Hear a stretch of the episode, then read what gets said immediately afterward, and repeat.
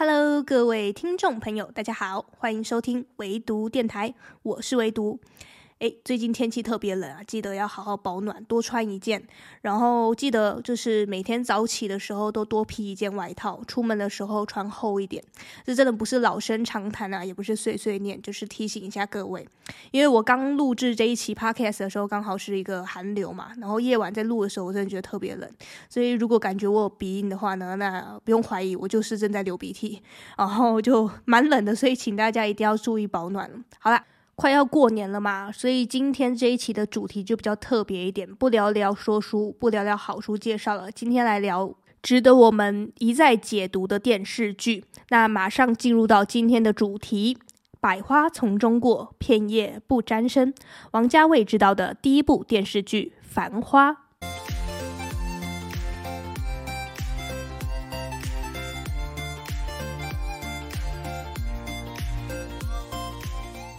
今天的 podcast 呢，主要会分为三个部分做介绍，就是好好来讲一下这部电视剧的特色啦。当然也是要推荐大家可以自己去看一下。那这个呢，是主要在腾讯视频可以看到哈。好，我今天会分为三个重点。第一个呢，就是讲一讲王家卫的镜头美学；第二个就是关于这个整部剧的故事内容还有情节安排；第三个当然是讲讲我的感想跟推荐语。好，进入第一个部分，就是王家卫的镜头美学。嗯、我必须承认，我不是什么专业的影评人，我只能就我自己看完这部剧之后的感想。诶，题外插一下，就是《繁花》呢，它其实是改编自同名的小说，是金宇澄作家所写的《繁花》，但我还没有看过这一部小说，而且也听说，就是这一部小说跟整个电视剧是有蛮大的差异的。那差异在哪里？然后最主要的呃相似的点、不同的点在哪里呢？我都希望是我可以。在读完《繁花》之后，再做一期是做一个对比跟介绍的。那这一期就是重点在讲关于这个影像化的《繁花》，也就是电视剧《繁花》的内容。那把主题拉回来，就是讲王家卫导演的镜头美学。然后我是其实之前都有耳闻过王家卫导演的一些作品，然后其实有几部我真的也有看过，但那时候因为年纪轻嘛，就是没有太。没有太仔细的去琢磨他的镜头美学，那直到我这次看了《繁花》之后，我才发现他的镜头是会说话的，他的镜头是处处都是故事，处处留下伏笔，细节里面都会藏有很多很多。呃，言外之意的，所以我真的是觉得有些东西真的是这样，就是你经过了时间，经过了你的历练之后，你会看懂很多东西。那过去年轻的时候，你可能看电影就会只会觉得说，哦，就看情节，然后什么比较，嗯、比较暴力血腥的，或者是说比较吸引人注目的，然后你就会特别喜欢。但是呢，呃，这种比较文青型的、比较文艺型的、欲言又止型的，你可能就会因为看不懂就觉得沉闷。但是反过来，时间推移之后，你有一些人生的阅历之后，你就会知道说，有些东西留白也好，然后呃一声不响也好，沉默也好，其实它都有它自己一个很大的吸引力在那边，是去很快的就可以打中人心的那一种。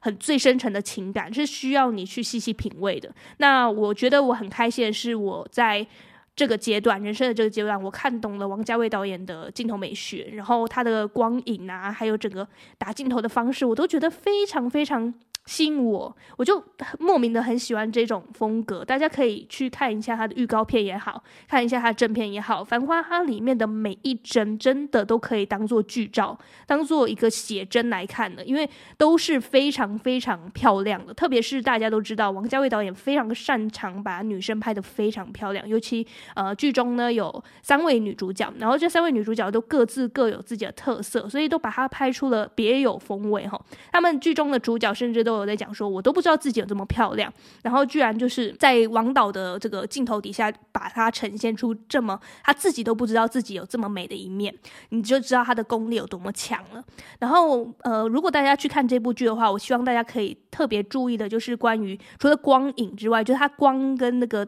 呃影的这个对照很很明显、很好看之外呢，还有它的这个呃主次的层次，就是它在。照这个主角的时候，他的前面一定会有一些呃比如说物品啊，或者说摆件啊，它是去为了凸显这个主角的位置，它这样的这个镜头的陈设会特别有趣，你就可以知道说，诶，有些人呢，他可能是比较适合是呃平视看的，有些主角呢，你怎么看他的镜头都永远都是仰视看的，或者是俯视看的，就是他的所有镜头的视角都是在。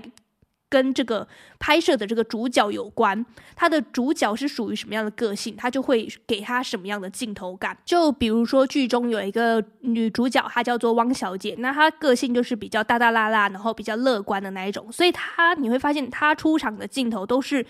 平视的，就是我们一般在看电视剧的时候，大家他是跟群众、跟旁边的人是一样的视角，然后大家都是热热闹闹的簇拥在他旁边，你就会知道说，哦，他这个人个性就是喜欢融入人群。然后另外一位主角呢，叫做李李，她是呃一个饭店的老板娘，她的出现的视角你会发现永远都干干净净的，她身边永远都没有人，就代表了她这个个性比较孤傲、比较孤僻，她是。独来独往的那种性格，他是充满神秘感的性格，所以他的镜头不会那么热闹，不会出现那么多人，甚至很多时候他都是在俯瞰底下的热闹，然后自己孤零零的在高处上看着这一切。所以你会发现，他光是镜头，他怎么拍，他就有很多故事可以说，而不是只有说我这样对话，我一定要有什么高潮迭起才叫做故事，才叫做情节，不是。其实真正有品质的。电视剧也好，电影也好，它是靠画面说话的，不需要那么多对白也可以，留白也是一种美。这是我在王家卫的这个镜头美学当中学到最多的。我就会开始去审视一下我自己的观影的一些品质，就是以前可能会真的比较喜欢一些呃很浮夸，然后或者是说呃比较多什么视觉震撼的这种影像，但是自从看了王家卫导演的电视剧之后，我突然觉得说有些东西真的不用那么多。不用那么杂，干干净净的也可以把故事说好。好，这个是第一个部分，我真的非常佩服王家卫导演的镜头美学，它会让你觉得看每一帧哦都是一种享受。好，第二点呢，我要特别谈的就是关于这整个《繁花》电视剧的故事情节。我特别特别喜欢里面贯穿整部剧的两个字，叫做“不想”。不想呢，其实是上海的一种俚语，那它代表的就是一声不响的不想，就是凡是为难自己、为难别人，或者是觉得不能说、不想说、说不好的事情，我不说，就叫做不想。不想，你可以把它当成是沉默。不发一语，但是也可以把它当做是一种智慧，就是我不说，那你也没有答案，你也不可以下定论，那这就是我的答案了。呃，其实这个是原著里面哈就有的一个关键词。那王家卫导演呢，就把这两个字呢，不想当做了这个电视剧的也是一个关键哈，它是一个核心，贯穿在整部剧的整个所有故事当中。很多事情呢，主角是看透了，但是他不想。有些秘密呢，说出来会为难他人、为难自己的，也不想。有些神秘感的人呢，他有自己心头的一些呃过去的事情，那他也是不想。这些不想啊，就是会贯穿的整部剧，然后包括里面男女主角的一些感情啊，还有其他比如说友情啊、亲情啊，其实他都是用不想来作为一个核心的。你发现这个不想其实是耐人寻味的，就是。好像什么都没说，但又好像什么都说了。很多字字句句里面不谈爱，但是他的所作所为里面都是爱。所以看这部剧的时候，会觉得哇，真的很需要留神每一步，呃，每一个动作，或者是说他讲的每一句话，他的每一句话背后其实都有言外之意。看你能不能解出这个密码。所以我在看这部剧的时候，我一直都觉得很有趣，就是每一。每一个主角所讲的每一句话，都好像是在藏着后面的一些藏头诗，就是他背后真的还有另外的深意，只是你有没有解读出来而已。如果你有解读出来，你看后面的剧情就会特别清楚。那如果你没有解读出来，你看到后面的剧情的时候，你可能会觉得，嗯，怎么会突然是这样？诶，他怎么会这样子？呃，会有很多问号。那那就是你可能就没有看仔细，或者说你可能没有解读出来。但其实他也是。我觉得这个故事会这样写，写的就是模模糊糊的，然后让你摸不着头绪的，找不到正确答案的。其实这也是一种人生态度，就是其实现实生活中确实有很多东西是找不到解答的，你说不清楚的，说不透的，这个才是人生常态。不是所有事情都是 A 就是 A，B 就是 B，或者是说永远都有选择题 A、B、C、D，好，有没有？以上皆是，以上皆非，没有这种东西。其实现实生活中，特别是情感这种东西，没有。爱与不爱而已。其实有一种东西叫做爱与不爱中间值，就是。更多这种灰色地带啦。我记得我在追完这部剧之后，还有特别看了一下那些主角的采访，他们就是在讲自己对于这个角色的解读，以及他们对于里面就是跟某些人的关系的解读。然后我印象特别深刻的就是胡歌演的阿宝啊，他就是呃，他身边就有围绕着三个女人嘛。然后他怎么解读这个他跟这其他三个女人之间的关系呢？他说，其实很多人会用爱情去解读，可能他跟汪小姐之间的关系，就是其中一个女性角色的关系。但是其实很多时候，呃，他们之间不是爱情，而是爱。爱跟爱情是不一样的东西。这句话让我反复琢磨很多次，但是我觉得他他把握这个尺度把握得很好，就是他不会让人觉得说太多了，是你们两个之间就一定会是就一定是只能是爱情，或者是太少了，你们之间是没有爱，就是他的这个表演的拿捏尺度是非常好的，所以我这样讲当然是蛮抽象的啊，如果感兴趣的朋友当然是可以把这个。剧好好的来看一遍，它是只有三十集而已，很快就可以追完了，而且它的情节的这个节奏感非常好，节奏非常快，就是我觉得过年期间一下子就可以把它追完了。相信我，我现在已经在二刷三刷了，因为我觉得啊，它是可以一一再反复看的，你再看一次的时候又会有不一样的感受。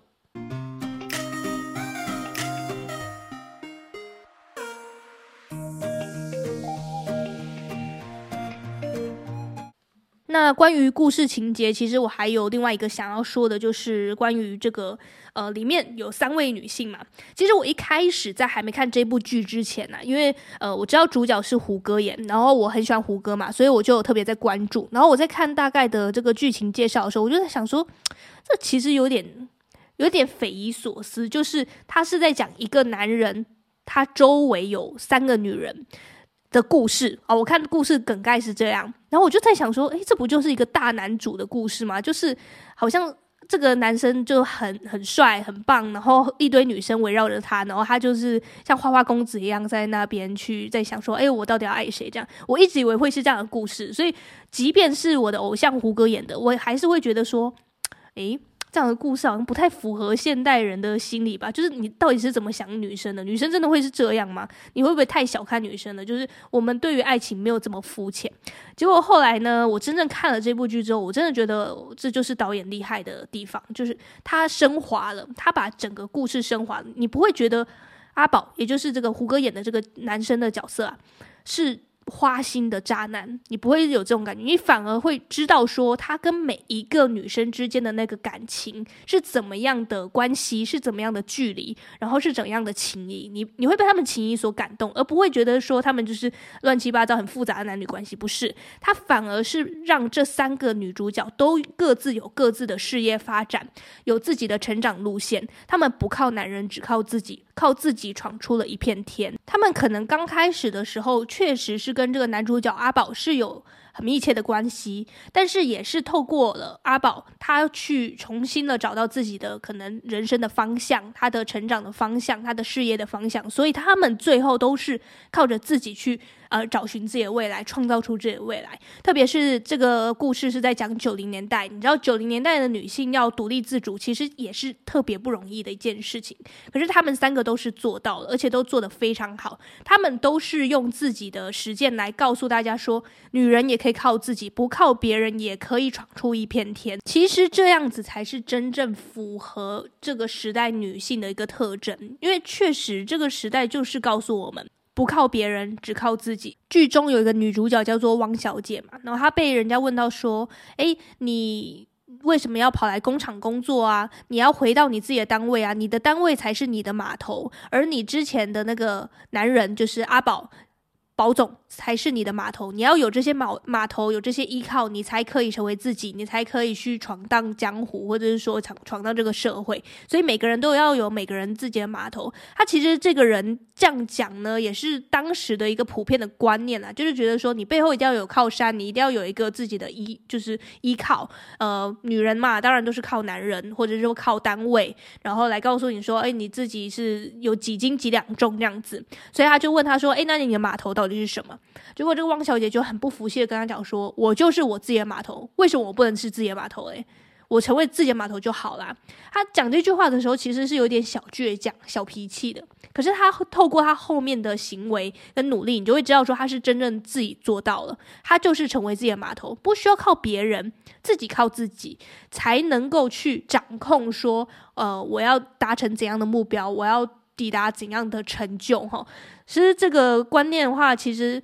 放在九零年代是非常新的。那放在我们现在的时代来讲的话，当然就觉得说汪小姐是非常符合现代女性特质的。所以就是蛮有趣的，就是她。整部剧她处理的虽然一样是一男三女的故事，可是她没有太多那种肤浅的情感问题，反而更多的是说我怎么样去帮助你，他是怎么样顺势的让你去。成就更好的自己，就是遇到了这样的男人阿宝宝总之后呢，你会呃有什么样的人生的改观，或者是去怎么样改变你自己的未来？吼，它是一个很特别、很特别在形容男女之间情感关系、情谊关系的一部戏，非常推荐大家可以去看哈。那最后来讲一下我的感想，那。前面听我讲了那么多，当然就知道说我非常推荐这部剧。当然，我也是觉得每个人都有自己的喜好品味，可能有些人一开始看的时候会有一点没办法理解是，呃他这种镜头感啊，因为确实王家卫导演的这个光影美学确实是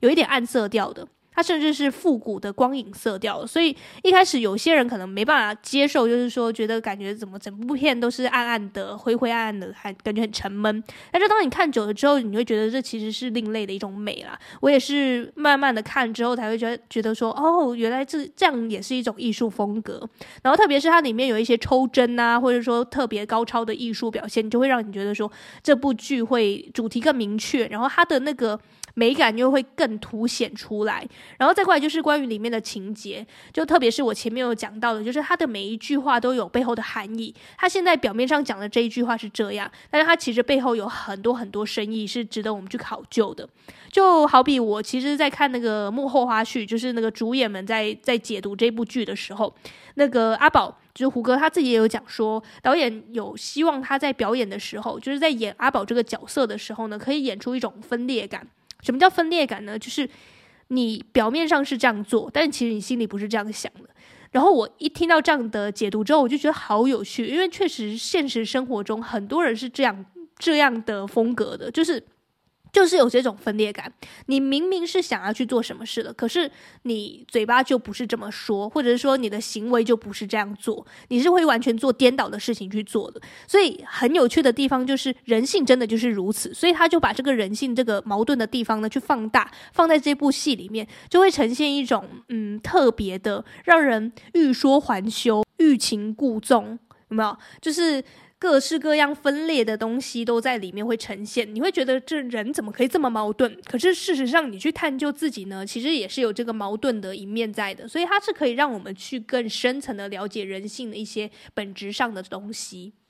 最后呢，当然还是要讲一下，因为这一部。《繁花》电视剧其实是改编自这个金宇澄的《繁花》小说嘛。那我前面有讲到，就是说，因为它的原著跟这个电视剧的改编幅度还是比较大，但是具体大在哪里，我自自己真的是还没有看到《繁花》这一部书。因为呃，据我所知啦，就是《繁花》一播了之后呢，中国大陆那边是已经。这本书卖到一个缺货的状态，那台湾博客来的部分，我也一直看到它在畅销排行榜当中，可见这个《繁花》电视剧的魅力之大，所以我也还在等这本书到的时候，我一定会好好的去阅读，应该是会落在这个过年期间，我会把它读完。呃，稍稍预告一下，这本书呢，大家也可以去把它买来读一读，但是呢，呃，它确实是不是那么好去。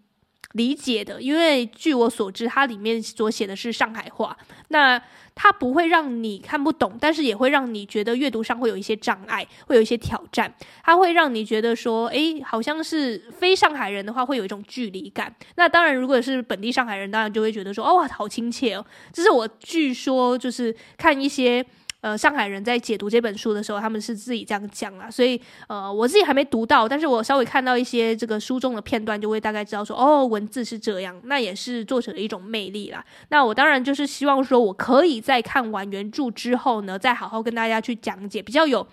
呃，你比较有东西可以讲嘛，就是你不能在还没有看过原著就跟大家讨论原著怎样怎样怎样。我当然是希望我自己可以呃好好的阅读完之后，我再告诉大家说我的感想，以及我觉得它跟电视剧当中的差别。当然我知道差别一定很大，因为这个呃书这么厚嘛，但是呢。电视剧就三十集而已，而且要讲的东西那么多，那么复杂，当然是要挑着讲啊。那当然也是有可以透过这个。呃，电视剧里面没讲的留白的，也是可以回去再看好这个原著去做一些补充。所以我一直很赞成这个王家卫导演在采访的时候讲的，就是不管你是先看了原著再看电视剧，还是看完了电视剧再回去看原著，他们之间都会是一个相辅相成的一个关系，就是他们是互相辅助的。你有一些留白的部分读不明白的，你可以看电视剧，你也可以看书去把这个故事去补齐了。那有一些想象力的部分呢？当然就是留给读者，留给这个观众自己去发挥。呃，我就很喜欢这种艺术留白的东西。很多东西真的不用讲太满，讲太死，这就不美了嘛。那当然就是要留一点悬念，留一些这个开放式的结局，才会让人觉得说，哎，真的是特别的不一样。那我也希望大家可以细细的去品味一下，就是说电视剧里面的不想，以及原著当中的不想。大概到底是代表什么样的意味？那我也是会好好去阅读原著之后，跟大家好好分享一下我自己的想法啦。那今天的这个。唯独电台呢，有点特别，是介绍这个电视剧哈。但是我觉得不管什么样的形式的内容啦，只要值得我们去细细的琢磨啊、解读啊，都是好内容。不管是书籍也好，不管是影像也好，不管是 podcast 的内容也好，音频也好哈，这些只要里面的内容是高含金量，都是值得我们去学习、去获得一些启发的。好，今天的唯独电台就到此结束，希望你会喜欢今天与你分享的内容，祝福你。和我一样，在漫长的时间做个聪明人。我们下周再见吧，拜拜。